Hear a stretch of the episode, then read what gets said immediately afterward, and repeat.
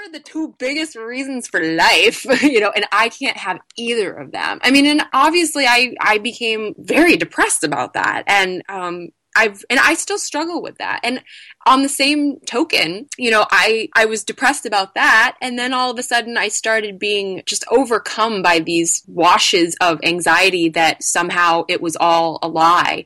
That you know, it was almost a paranoia that the doctors had just showed me these photos but they weren't real and they were just trying to shut me up and that all, you know all these things everything was a lie and that I just totally fabricated this whole thing and that I don't have endometriosis and I never had my appendix out and none of it was true and that they thought I was a malingerer. And you know I started to have this like depressive paranoid episode almost where I was like none of this is real. I've done this to myself because I was so convinced that that's what people thought. Hey there and welcome to In Sickness and in Health a podcast about chronic illness disability medical traumas and everyday uncomfortable healthcare experiences. My name is Kara Gale. I'm not a doctor or a medical professional. I'm just a person and a patient who really wants to talk about this stuff more.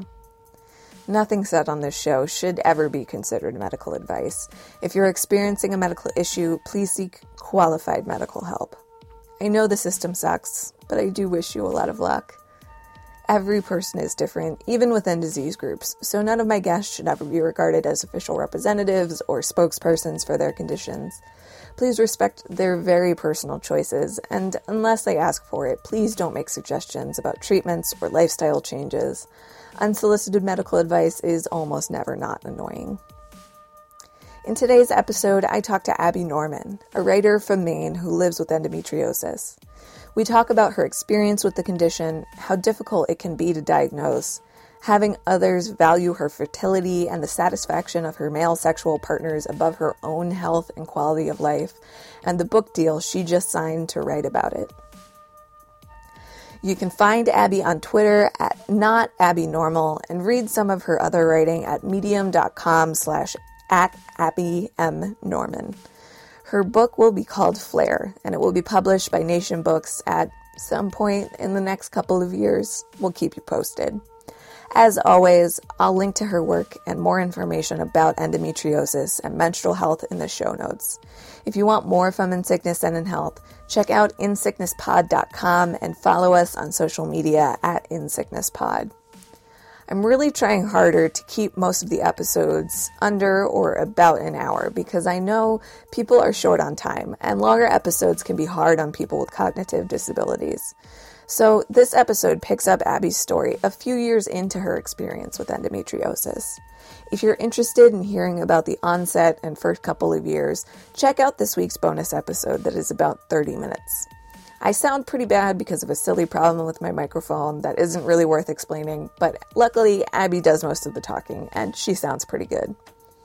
Thank you so much to everyone who was so sweet to me about last week's episode. In case you missed it, I talked about my own experience with premenstrual dysphoric disorder, or PMDD, which is a very ridiculous but also very serious version of PMS. I was really nervous to put myself out there like that, especially about a topic that is so stigmatized, but the response I've gotten has been really heartwarming. I'm so sorry so many of you have dealt with period problems too, but I am in very good company. These are issues that don't get talked about enough, and I want to continue the conversation about menstrual health.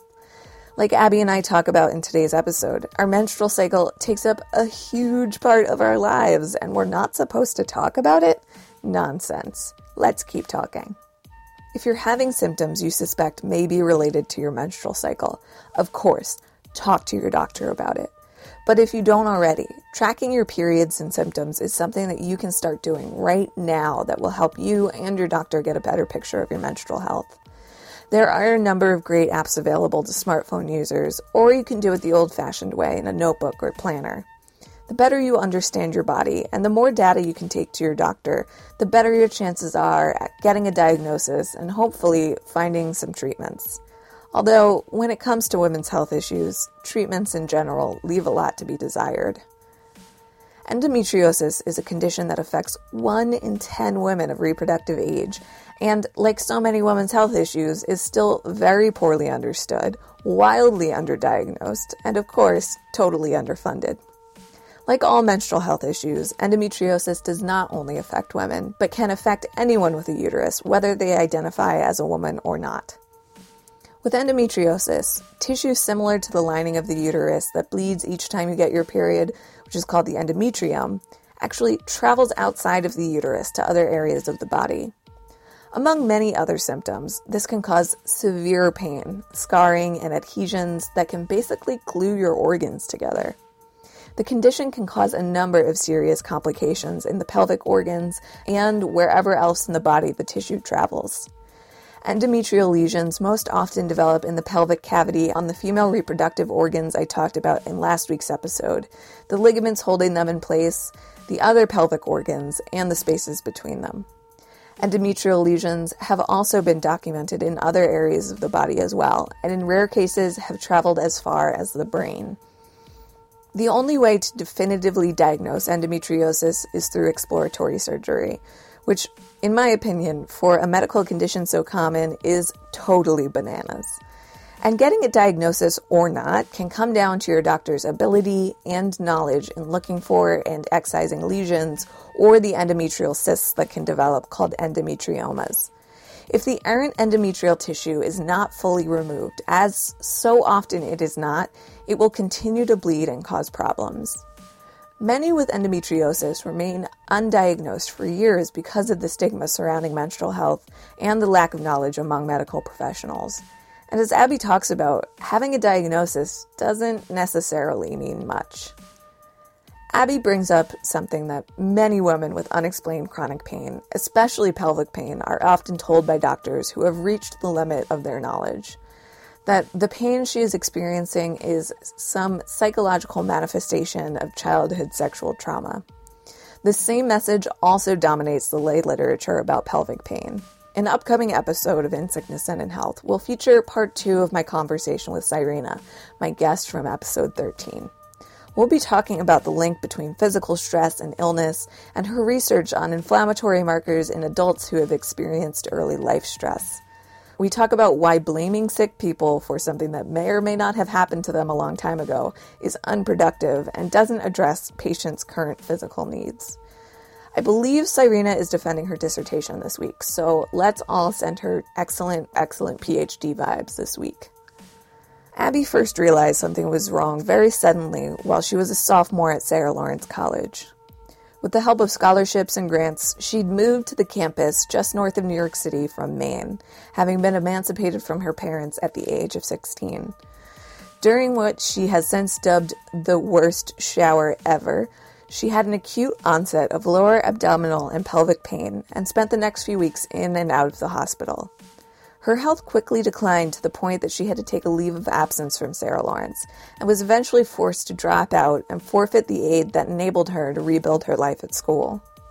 You can hear her talk about all of this in her own words in today's bonus episode. Early on, after her pain had started and she'd returned to Maine, she'd had exploratory surgery which found an endometrioma at the junction of her left fallopian tube and ovary. The cyst was drained but not removed. Because of its location, the doctor was concerned about preserving Abby's fertility, and Abby experienced no improvement in her symptoms after surgery. The doctor who performed the procedure was not a specialist and gave Abby little information more than a diagnosis of endometriosis. Over the next couple of years, Abby went on to the revolving door of doctors and treatments that so many of us living with chronic conditions are familiar with. In this episode, we pick up Abby's story about three years after her experience with endometriosis first started. She was now working in the records department of a hospital and spending her lunch breaks in the medical library, combing through gynecological textbooks, trying to learn about her pain and what could be done about it. The job was just the right fit for that time in her life, as it afforded her stability, good health insurance, and a short elevator ride to the emergency room if necessary. At a certain point, she had learned enough to know when things really took a turn for the worst, and that she needed to really advocate for herself to get the medical attention she needed.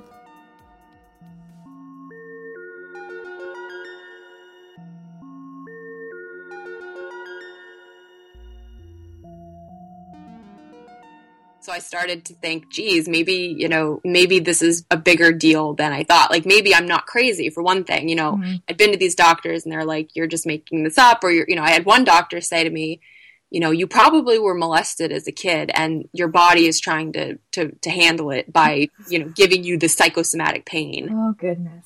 I mean, and you know, and I remember saying, you know, that's so like demeaning on so many levels. Yeah. I mean, that's that because it also is implying that somehow like somehow this is my body like not being able to work on emotional stress of which i had a lot mm-hmm. you know mm-hmm. of course i did and, and anybody in the situation would but i mean it was so baffling to me and so i had really taken that in and, and tried to just work through it and you know, talk myself out of it was the big thing. Talk myself out of it. Going to talk myself out of it. And so when this happened, this this flare up of the Ill, of the illness and the and the pain, I I thought, you know, geez, maybe maybe there's something really bad going on, and you know, and maybe I'm maybe I'll die. Maybe it'll you know maybe I have sepsis. Maybe I'm you know whatever it is. You know, it just felt bad enough that I wanted to to do something about it. And I was in the emergency room, and the doctor was behind, and you know there were a few people he was going to see ahead of me, and the nurse started to put an IV in, and I said,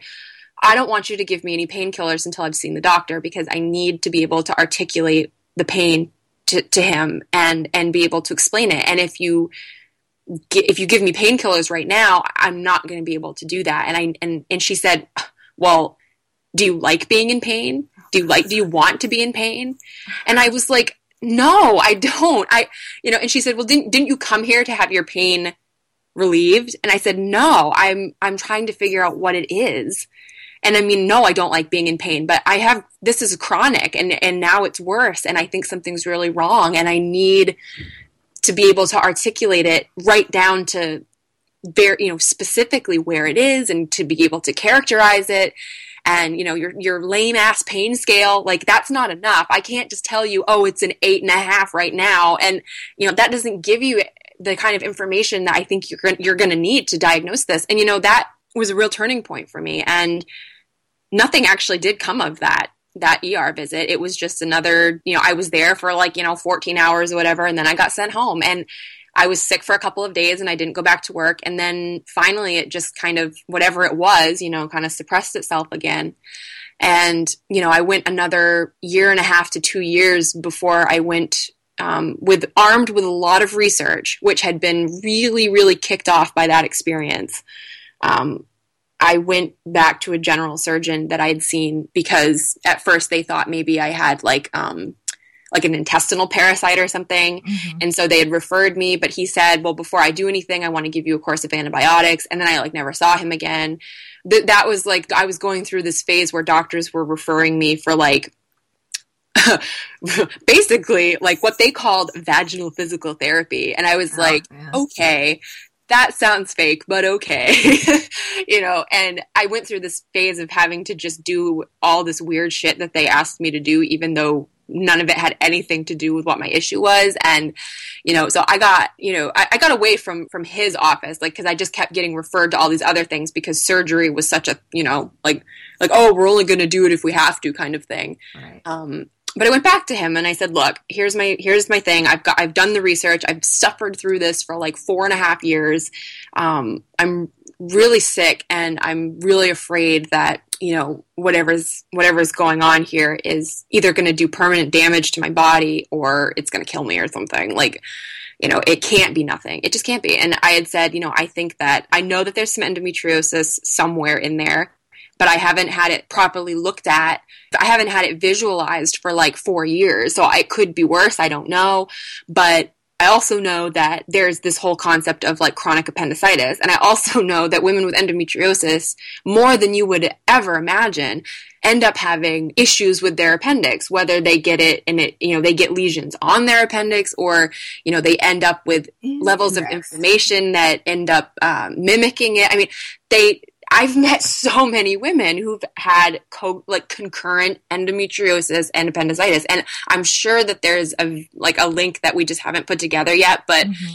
I was so convinced, and I had all this research, and I had made like graphs, and I was referencing like all of these academic studies, and I just remember I was sitting in his office, and he looked at me and he goes, you're either brilliant or you are the most educated hypochondriac I have ever met.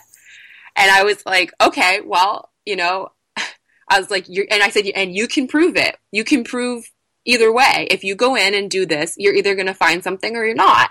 And if you're going to go in there, I think at this point it's probably valid enough for you to just take my appendix out prophylactically because then I'll have to shut up about it.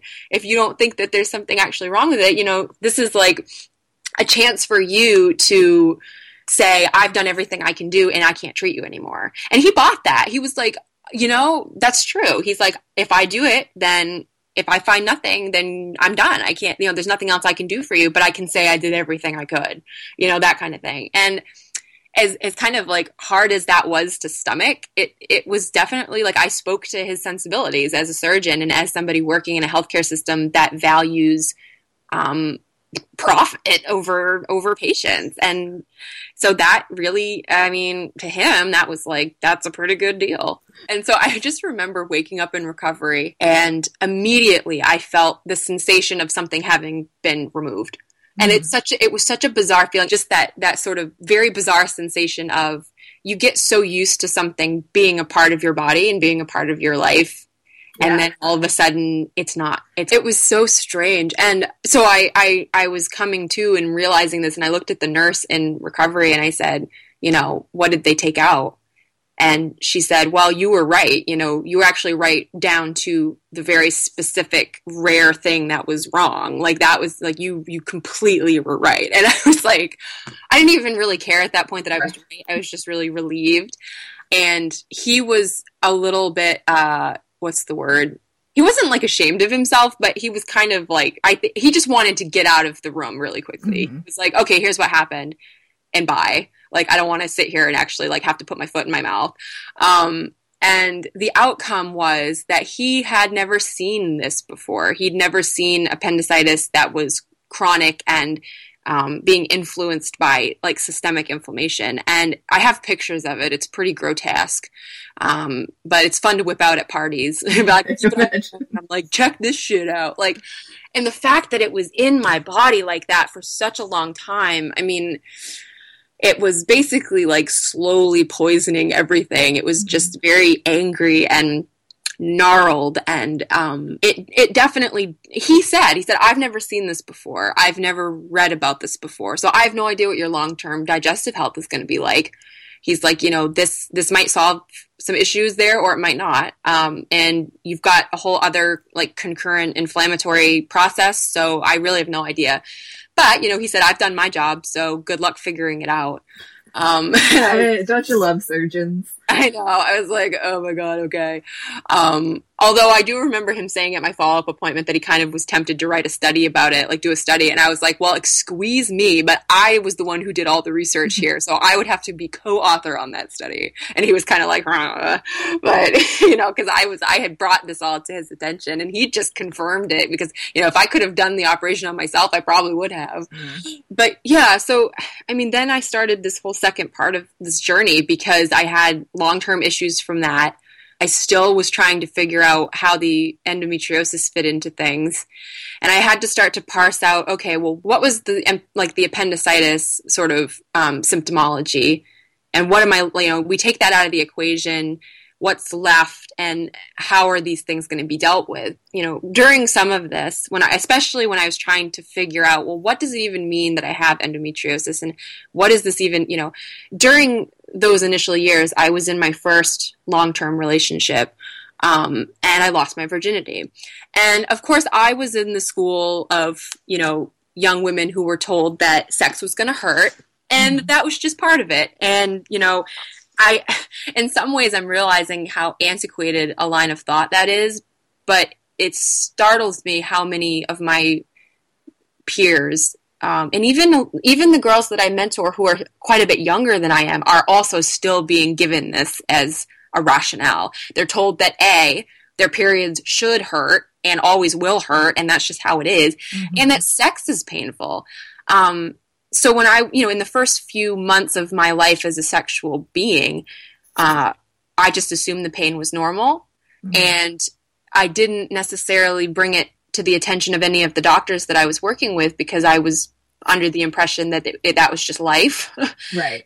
But the years went by and it never got better. And I'll tell you that once I started saying to my gynecologist or to these doctors I was working with, you know, now I have this information about how this is impacting my sex life and how this is impacting my sexual health. Because prior to this, when I was a virgin, I didn't, I just didn't have this information. I couldn't have told you how it was going to impact these things because I hadn't experienced it. And now I am. And here's some more data for you to work with. Mm-hmm. And they always just brushed it off. They said I was frigid. They said I was just nervous. They told me to relax. They said, oh, you should have, like, this is where they said, okay, go have some vaginal physical therapy. They'll dilate your, your, you know, vaginal canal. And I was right. like, which I'll say can be helpful for specific conditions, but if that's right. not actually what you, what your problem is, that's not necessarily going to help.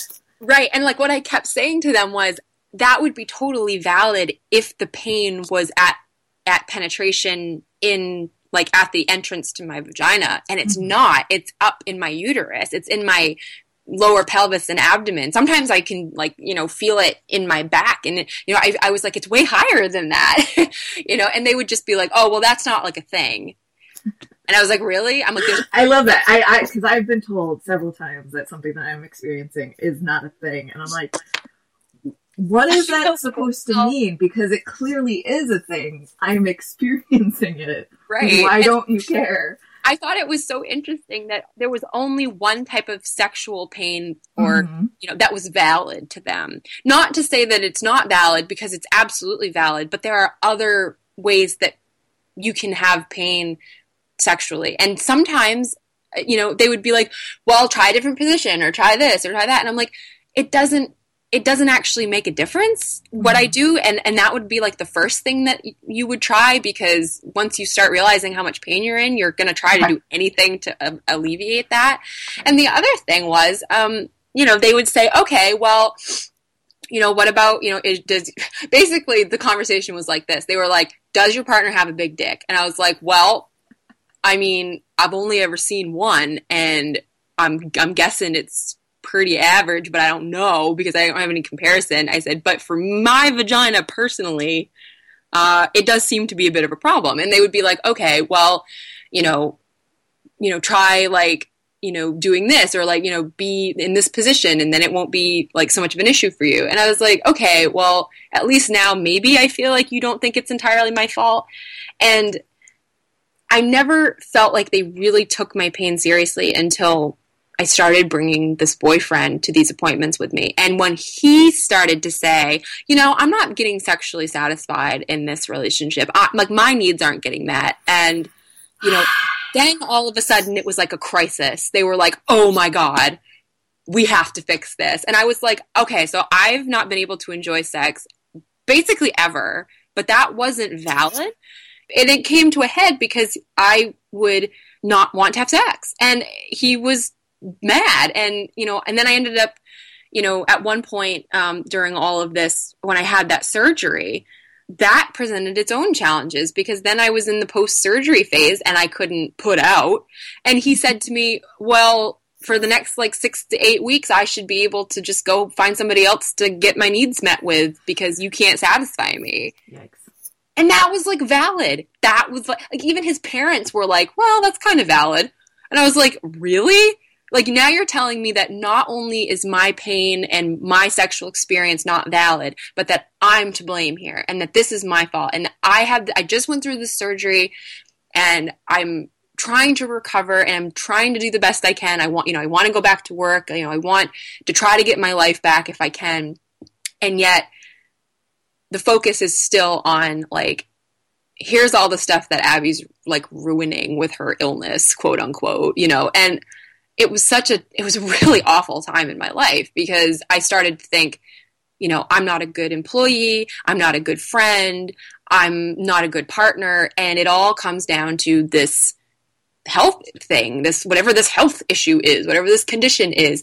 It's you know impacted every element of my life it impacted my ability to eat it impacted my my sleeping and how i drive and how i socialize or don't socialize. And you know when my when my nephew was born and you know he was a baby and I wanted to hold him but you know hoisting anything that weighs more than like my dog who's tiny it, you know pulls on things and it hurts. And it was just like I felt like nothing went untouched. Mm-hmm. and that whole experience with you know just being being perceived as being such a sexual failure catapulted me into this absolute resentment of my femininity and my body.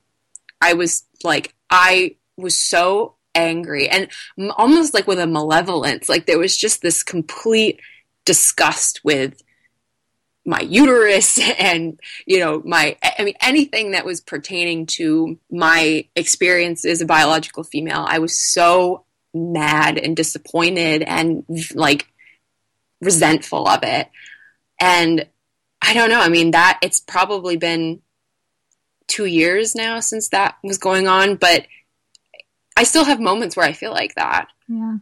You know, especially since after that relationship finally broke up and I I did have sex with somebody else and it was the exact same story. This this man could not have been any different from my previous partner and I wanted so bad to have it end up that it had just been this guy and it, the problems were just because of this relationship and i was going to have a completely different experience.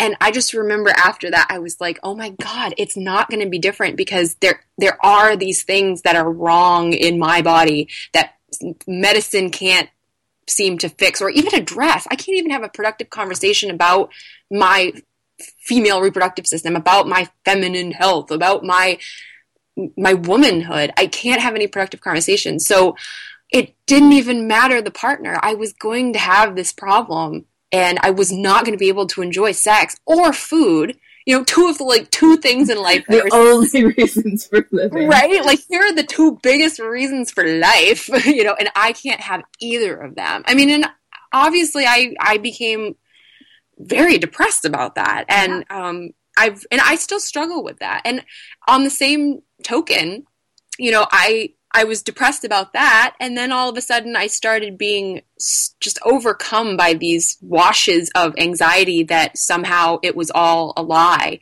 that you know, it was almost a paranoia.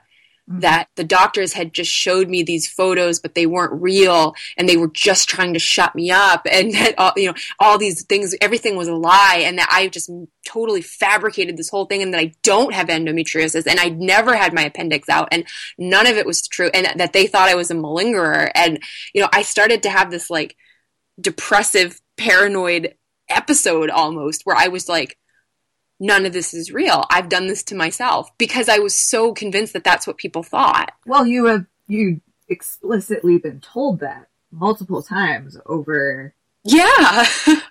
I mean, so much that then I started to think, well, maybe I was molested as a kid. I had a very, very strange situation as a child in my in my nuclear family that ultimately led to me you know, leaving home and getting emancipated. And I had been a victim of, of very specific kinds of abuse, but maybe there was way more that I didn't know about. And how was I ever going to even tackle that? And, you know, what would that mean? Because certainly that's not like, that's not like, uh, it doesn't lack validity, but it would change the whole thing and it would be a whole different set of issues. And it became so complex that I, I was so lost in it right. for like, I feel like I lost months of my life because I was just in it entirely.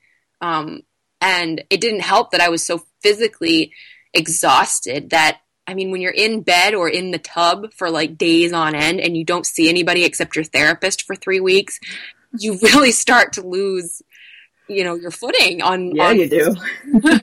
you know, and um, I've I've been really lucky because actually I've seen the same therapist since I was 16, so wow. it's been like seven or eight years, and I and when you know when people want to talk about you know chronic chronic illness and and the, the, the emotional and spiritual and sort of mental health element of that i really lucked out with her. And and i hope that everybody at some point will have the chance to find somebody and connect with them the way that I did with her. And she met me at a point in my life where none of these issues existed. Mm-hmm. And she was one of the, she is still one of the only people who knew me before, during, and after this. Most of the people in my life now never knew me before. They've never known me any other way but this. And she's one of those people that has seen the whole process. And so her perspective on it has been so incredibly important to me. And, you know, I, and she actually is, um, a really big part of my book because the work that I did with her um, kind of helped me to be my own case manager in a way mm-hmm. in terms of my health um,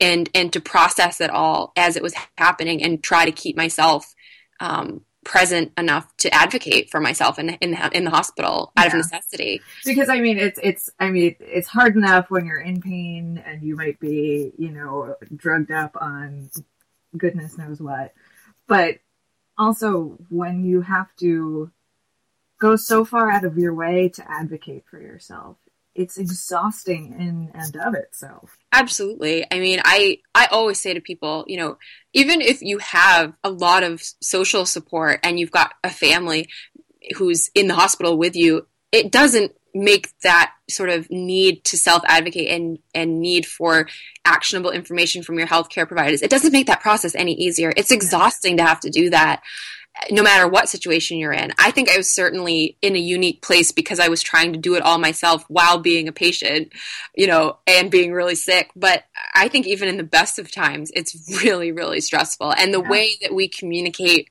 with our healthcare providers or don't communicate, and the way that they don't communicate and coordinate with each other um, is one of the one of the most profoundly dysfunctional aspects of the healthcare system, and we're all victimized by it. For sure. Yeah. Definitely. I mean, what full disclosure? Uh, part of the reason that I was so interested to talk to you and to talk to people about pelvic pain in general is like I am in the middle of figuring out, as I like to call it, pelvic pain of mysterious origin. Yes. Um, because I've had it for three years and because it's not, you know, I've had a couple transvaginal ultrasounds and oh it's obviously not acute appendicitis, so no one gives a shit. Like mm-hmm. it's it's not an ovarian cyst and it's not acute appendicitis, so it must be nothing, right?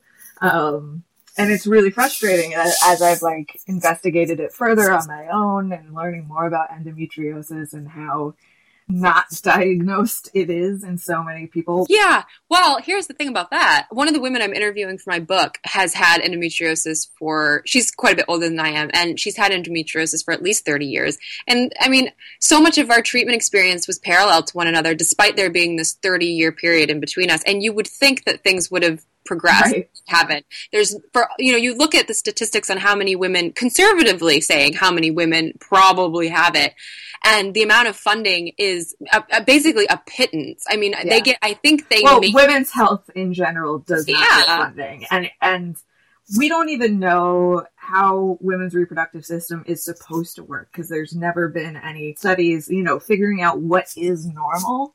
Right. Because um, the only things that get funded are studies on pathological problems, which is important. We need to also be studying those as well, but we don't even have a baseline of like what's supposed to happen. Absolutely. And I think that this issue of not having the sort of like baseline comparison is really detrimental to all of the all of the work that they are trying to do because true that you know we all have slightly different anatomy and the very you know because of like how many children we have or don't have i mean there are some variations but we need to at least understand what's supposed to happen which we don't. And i mean of course when endometriosis comes up the first conversation is always about preserving fertility. And to some extent you know even having those conversations, you lose time anyway because these women aren't getting diagnosed. I was very fortunate that I was diagnosed as soon as I was. And a lot of that was because of my own insistence, mm-hmm. um, because I had some knowledge that I think a lot of women don't have because we don't have these conversations. I mean, even amongst ourselves. Right.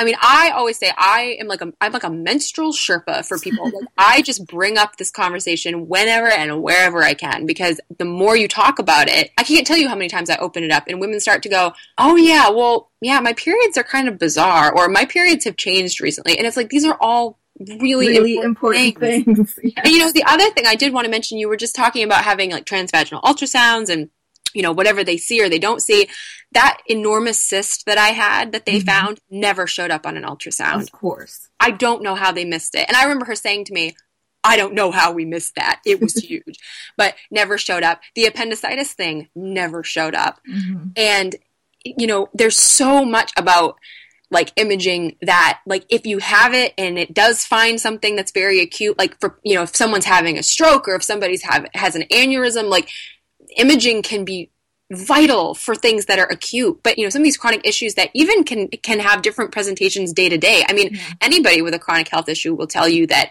you have good days and bad days. And by good days it's usually like you know meh days. Right. but like you know it does. And i think that that corresponds to these sort of physical and physiological changes that we don't know how to interpret yet and we don't know how to test for. And I actually have done a lot of independent research specifically related to endometriosis because one of the mysterious elements of this is that I would always get uh, like blood work done. You know, you get like a, what they call like a CBC. So you have like your white blood cell count, your red blood cell count.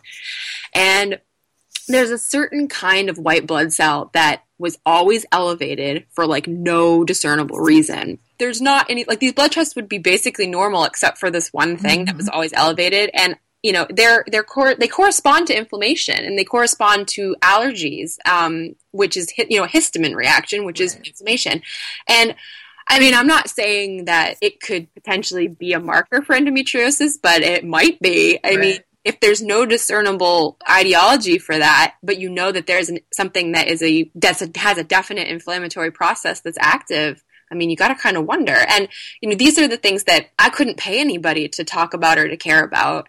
Even if we could prove it, you know, what still, they don't know what to do about it. Mm-hmm. We don't have any real, I mean, other than like, there are some quote unquote treatments for endometriosis, but I can tell you, a lot of the women I know who have either had surgery or they've been on Lupron, you know, they've not had good experiences and they've been in some ways I know a few women in particular I'm thinking of, of I've talked to about Lupron, and ultimately I decided not to do it because of all of these experiences that I that I heard about with these women who were saying. And just for people who don't know, uh, can you just talk a little bit about what Lupron is? Yeah, um, Lupron is like because so I mean actually so much of any quote unquote treatment that's involved for endometriosis or actually like ovarian cyst, it, it involves basically putting somebody into menopause because there's this whole theory that you know, if you don't have a certain level of estrogen circulating, which it is an estrogen dependent disease, you know, if you can suppress these processes, then you're going to suppress the illness, which we know isn't true because there are women who've had complete hysterectomies that still have endometriosis. Oh God, really? Yeah, because endometriosis can grow anywhere. It doesn't yeah. only exist in the reproductive tract. It can. Now, is that a complete hysterectomy, ovaries, and everything, or do they still have their ovaries?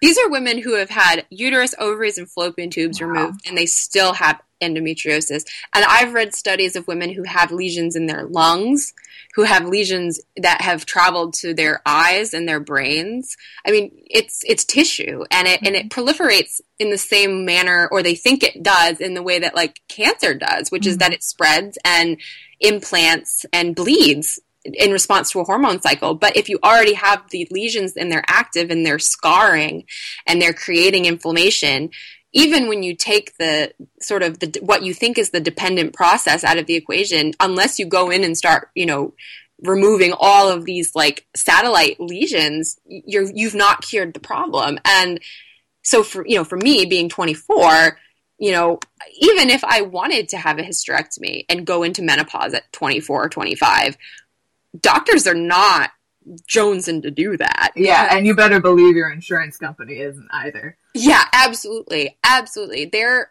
and you know, and, and so with Lupron, a lot of what happens is you get the injection, but then you have to deal with a lot of times the hormonal side effects of mm-hmm. basically what what menopause might feel like, except that it's like a forced menopause. So right, it's very sudden too. Yes, very sudden. And depending on what your underlying symptoms are already like, um, it, it can make things a hell of a lot worse.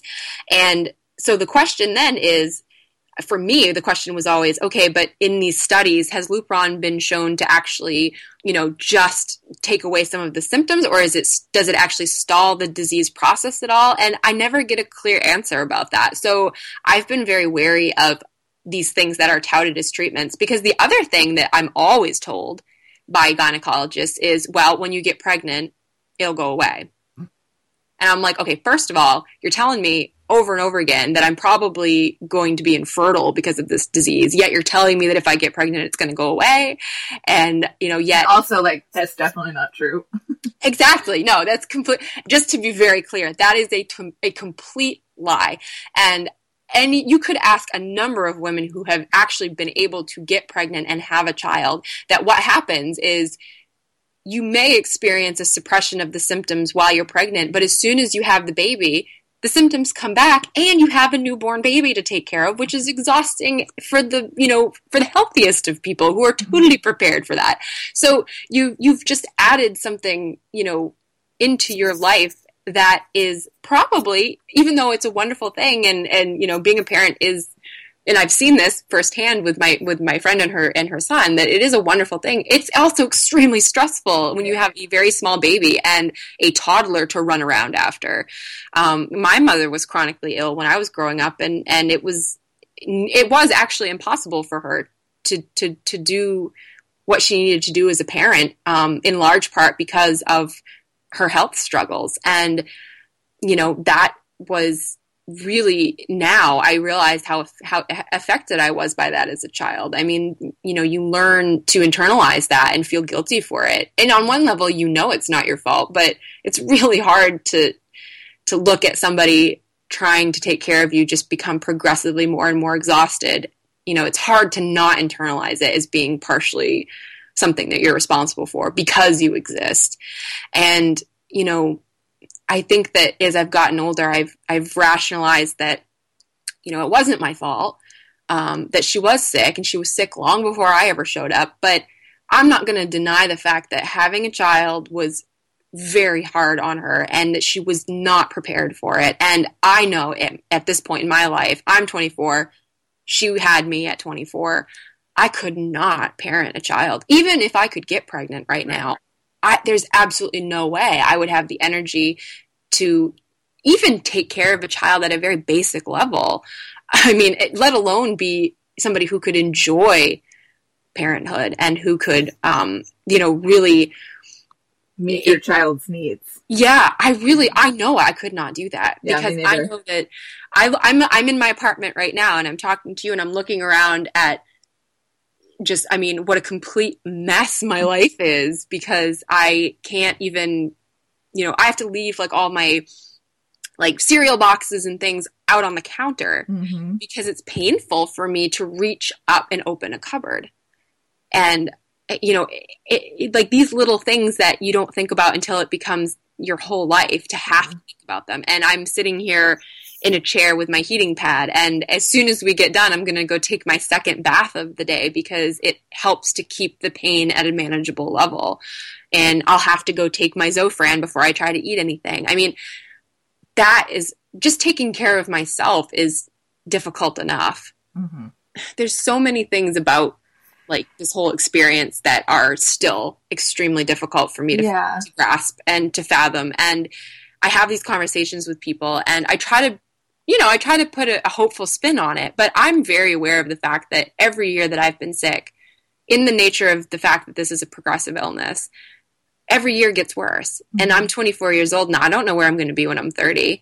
And, you know, I'm trying to do as much as I can while I have the energy because I don't, you know, I don't know, even if it doesn't necessarily get worse, in the sense that you know using these stages of you know maybe physically i don't get more lesions or these lesions just stay where they are i'm going to get more and more exhausted each year that i have to like just this. by the virtue of aging i mean just yeah. being alive and getting progressively older I, I don't mean to sound very dark about this but like we know that physiologically it's all downhill from there yeah. so if you have an underlying disease process you know, compounded by just, you know, natural, natural aging. aging. Yeah. And just the emotional exhaustion mm-hmm. of it mm-hmm. too. I mean, there's always the element of, you know, here we are, we've just hit the new year. And for me, it's like, you know, here we go. Another year. Uh, deductible resets starting all over on your health insurance. Right. Which is the worst thing. Yeah. Or, oh like- yeah. By January fifth, I already spent four hundred and seventy-five dollars. Right, right. My exactly. deductible on an MRI of, uh, of course, what was supposed right. to be my pelvis, but when I looked at the results, was read only for my right hip joint. So oh, even classic. if it did show something, no one actually looked at it, which is you know great. that's so interesting because they did that to me as well. Um, they and they actually were supposed to be. I, I, had thought that the imaging was going to be more, you know, looking at sort of the the, the fascia, but mm-hmm. I ended up walking out one day and realizing that they had x-rayed my hip joint and i was like well i understand trying to rule out like a joint issue but mm-hmm. at that point it was pretty clear that you know i was having a lot of really weird vaginal bleeding and i was like i don't think these things are related to joint pain or like bone spurs but i'm gonna i'll just humor you like we'll, yeah. we'll see well know? the reason that i really wanted to get uh, an MRI of that area is because I have, like, I know now that I have a connective tissue disorder, and I know that there are ligaments that hold our pelvic organs in place. And yes, hey, what if the pain that I'm having has something to do with that connective tissue? Um, or, or what can also happen with endometriosis is that lesions can develop on those ligaments. Yes, um, absolutely. And when this pain first showed up, it actually very closely resembled something called round ligament pain, which has almost yes. exclusively been written about in pregnant women. Yes, um, yes. And then, like, at the end of a sentence, it will be like, and also sometimes endometriosis, but never like goes into detail about it. So, you know, I'm I'm very concerned that that that's where this problem is originating from, and there's there's no way to find that out except for exploratory surgery. You know, like if my IBS flares, that pain flares also, but I can have flares of that pain without GI problems. Right. So that tells me like, hey, this is probably not a GI issue. Yeah, and the thing like endo can definitely and and, and you know definitely impacts um, mm-hmm. The bowel. But the thing is, well, is I mean, your whole pelvis just kind of turns into a cytokine soup. You know, there's yeah, it inflammation does. Cytokine soup. yeah. I love that term. That's so apt because it is.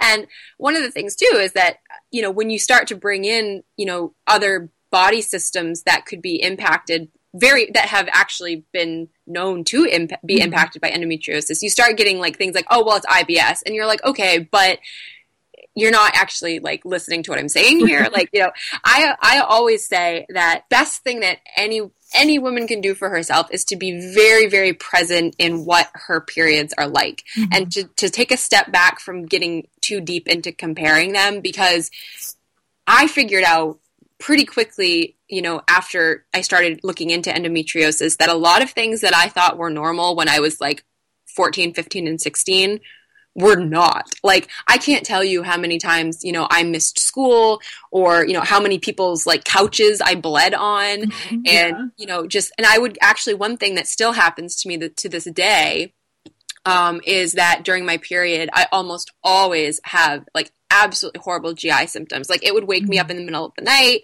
and it would just be like really painful, profound gastro problems. And that's something that actually is very almost inextricably linked with endometriosis, especially if it's in if, if it's in and around your bowel. And right that's one of those things that like how do you ever bring that up to somebody you know what i mean for a lot of young women it's like it's yeah. bad enough that they they're like i don't want to talk about bleeding and i sure as hell don't want to talk about diarrhea like you know and i'm like look let's let's have a productive conversation about how these things interplay because right. it's a huge like when you think about how many periods you have in your life especially if you're somebody like me who has who bleeds for like eight days mm-hmm. like that's a lot of your life that yeah, is, for last week's episode i calculated um, right which was like just a really really rough calculation. It's, yeah, but you can ballpark figure that. Yeah. And then you think about like how heavy you bleed. And I'm actually extremely lucky in that I, now that I'm on birth control, I actually oh yeah, that's don't the other thing very too. much at all. I am one of those people who I actually have tried all kinds of birth control in my life, um, mostly because I wanted to find something that did its job, but also could potentially deal with my symptoms. Mm-hmm. I was never particularly successful, although I did have an IUD for a few years. Um, and the nice thing about that was that, you know, I, I, didn't have to think too much about it, um, and it wasn't systemic.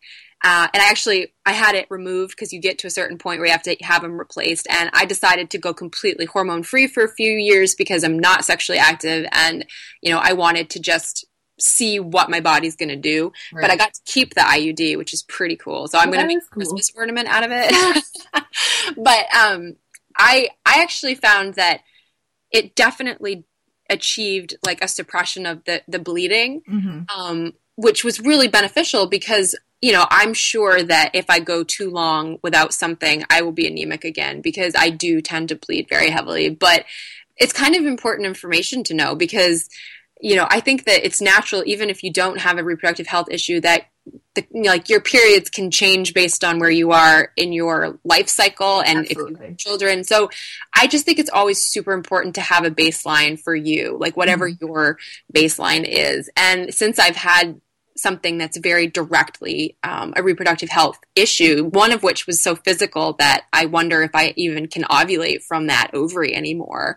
Um, you know, I feel like it's time to to get a new baseline. Mm-hmm but that involves like suffering through what is a quote unquote normal period for me um, all over again and and i think that it's it's good data to have on on yourself like i think that it's an important thing to know but it also just reaffirms for me how reluctant people are to have conversations about periods in general mm-hmm. um, and this whole idea of like i love that there are some pretty high profile like media outlets that talk about like menstrual cups and like the period panties, like trying to bring an awareness to these, you know, that that for most women it's a huge part of our lives that we never get right. to discuss and that for a lot of us um you know my own like thing about like I've never been able to use tampons they've always been problematic mm-hmm. for me mm-hmm. and so my options have been pretty limited to, oh my God, I have to wear 18 overnight pads every day of my life. And I'm just going to have to like,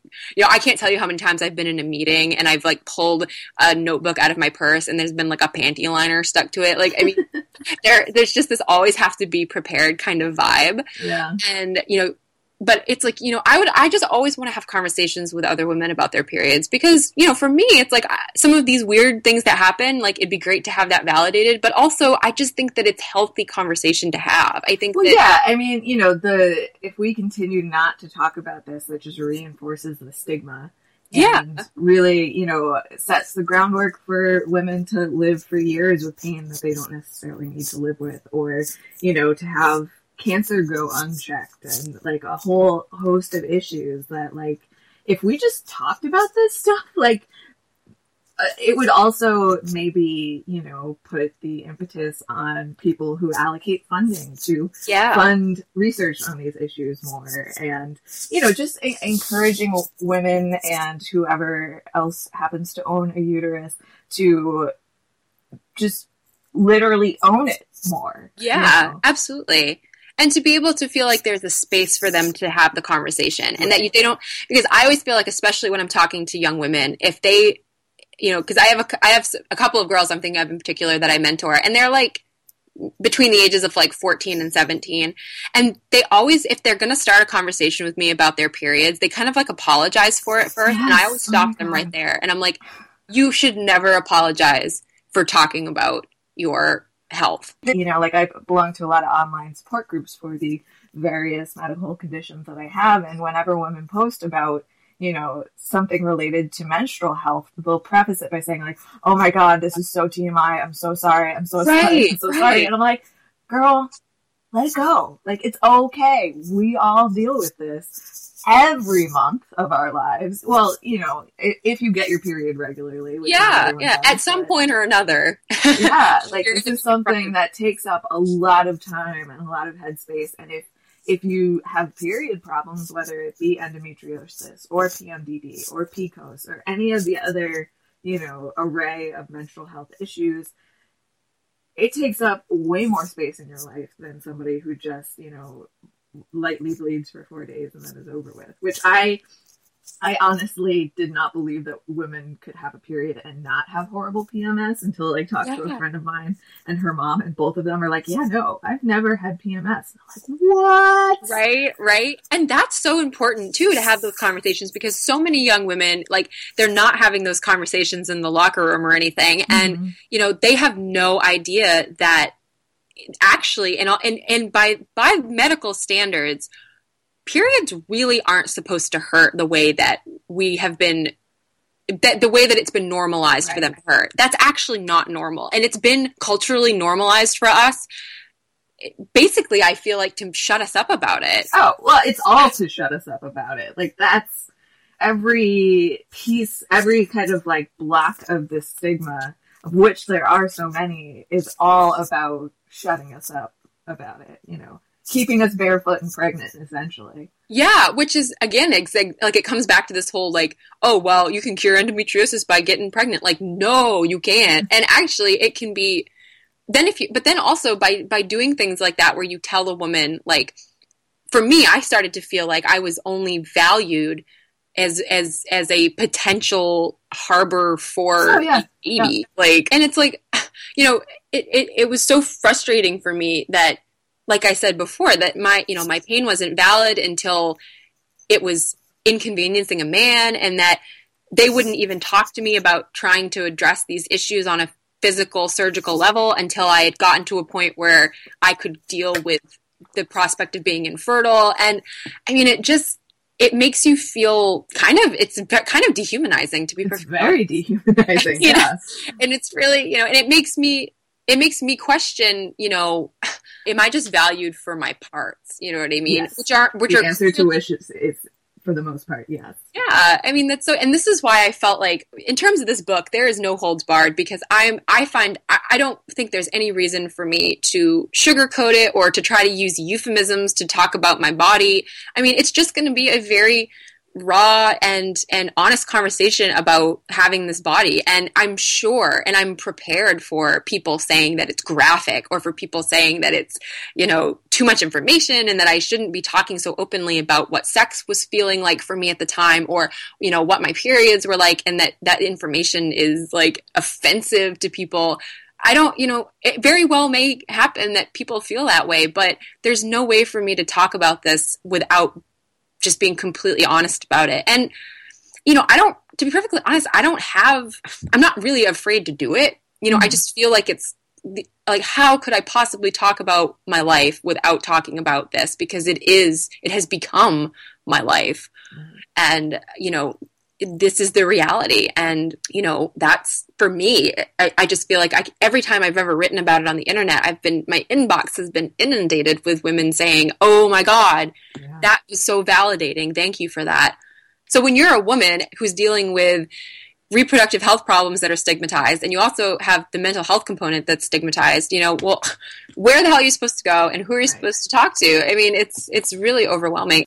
Well, so tell me about your book. Um, did you write it already, or did you have to yeah, like, shop around a proposal? How did that whole thing? Yeah. So when I actually when I was at Medicine X, um, I gave a talk at Stanford University in September of last year, and um, while I was there, basically, long story short, somebody who saw it knew somebody who knew somebody, and they said, "Hey, are you?" Do you have a literary agent? Do you want? Are you interested in writing a book about this? And I was like, um, no and yes. Um, and so, I mean, basically, by the time I had basically just flown, I was flying home from California and I was kind of being introduced to an agent. Um, so I got a literary agent in September. Um, we worked on the proposal uh, tw- like middle of October into November. Um, the proposal went to publishers at the end of November. I went to New York and met with them in December, and then I'm in the process now of um, I've I've got the contract with the publisher, and I've just I'm I'm hammering out the details. It all happened over the holidays, which was really like crazy because everything is crazy that time of year anyway. Um, but yeah, so it was all based on a proposal, um, which I think was probably one of the most stressful things I've ever done. Yeah. yeah, it's like I mean, it's so intense to do that and to do it in a very short period of time. Yeah. Um, this whole thing was very expedited. I don't and I don't know why or how. It just I guess the momentum was there. Um, and I also have I'm really lucky. I'm working with an agent in New York who's fantastic and i'm just so lucky that it that it worked out and we all connected and you know some people connected the dots for us kind of thing it was mm-hmm. very like i just feel very lucky that that happened um so the book is called Flare, and it's part memoir, part sort of investigative journalism because my my background as a journalist kind of has lent me to um, always striving to see the bigger picture. So my my story comes into it as you know serving for some of the anecdotes, but I'm also interviewing other women um, who I've connected with who have this condition, looking at you know sort of comparing and contrasting the experience with one woman who's significantly older, a woman who's who's a little bit younger than I am, um, and also looking at sort of healthcare on a much larger level and sort of seeing where I fit into the bigger picture. Because I did used to work in in healthcare administration, um, so I actually have a pretty good sense already of, of where I want to go in terms of looking at and providing some some very much needed commentary on how women are treated in the healthcare system in general. Mm-hmm. And healthcare as a as a whole is very patriarchal. Um, and so even I mean the first surgeon I had, the first woman I worked with um, on this journey, I mean she was female, and you'd think that she would have had you know so much empathy for the situation, but the reality is is that she was part of a system, and she was ultimately held accountable in a system that's very patriarchal. Right. Um, and a lot of the issues that I was confronted with actually go back much further than that, and they go back to medical education and the fact that so much of what's being taught is antiquated and yeah. doesn't work. so I think that I hope that the book can at least, if anything, can reach more people than I could physically ever reach. Because when I write things for Medium or I write things for the Huffington Post and I, I have the ability to talk to these women who've read it, who've shared it with their families, who've shared it with their partners and their physicians, I realize that there are so many women that I just want to sit down and have a conversation with, and I'm never going to be able to do that on the, the level that I want to. I'm never going to get to all of those, you know, 176 million women. I'm, I'm just not. But by writing a book and giving people hopefully actionable information, um, you know, it will let me go to places that I can't physically go to in terms of validating these women and validating their experience and hopefully giving them something tangible that that they identify with. Because I know as a as a reader also there were so many books in my life that were like totems for me that validated my experience in some way. And I just always loved having that physical thing to identify with that have given me that that comfort. Because sometimes especially when you're dealing with an issue that isn't getting a lot of media attention it's not getting a lot of research and that doctors don't understand and that the people in your life don't understand sometimes having that book or that movie or that piece of music that you can cling to that gets it sometimes that makes all the difference. Mm-hmm. and i recognize that. So i mean i guess for me that's you know I, am lucky that i'm working with an absolutely brilliant editor at nation books um, and they're they've acquired the book so it'll it'll be released from them um, probably next year it, you know the year after even it's one of those things where when you're doing nonfiction and memoir and something that requires a lot of research. It's the time take a while. yeah, the timetables are kind of crazy, but I know it's in the right hands, and I couldn't be more pleased to work with them on it. I, I'm just so excited that they're excited and that they have the kind of platform that makes this into a much broader issue than just like it's not just a book about women. It's a it's a social justice book. It's a book about healthcare reform. It's a book about yeah. I mean, so many of the issues that affect women in the healthcare system are issues that, if you zoom out, it's they're issues that affect people of color, trans people, people of you know marginalized communities of all kinds. You know, it's just these are things that, like all feminist issues, affect everyone, and you know if we work on them, it kind of benefits everybody. Yeah, absolutely, absolutely. I agree. Yeah. Yeah. Well, Abby, thank you so much for uh, your time and for sharing your story with me. This was a, a great talk. Yeah. No, thank you so much for having me. And thank you for listening to In Sickness and in Health. Until next episode, you can find us at insicknesspod.com, on social media at insicknesspod, or email me at insicknesspod at gmail.com. You can find Abby Norman on Twitter at not Abby Normal. And if you can take a few moments to rate and review us on iTunes, it would really help out the show. But also, most importantly, don't forget to be excellent to yourselves and each other.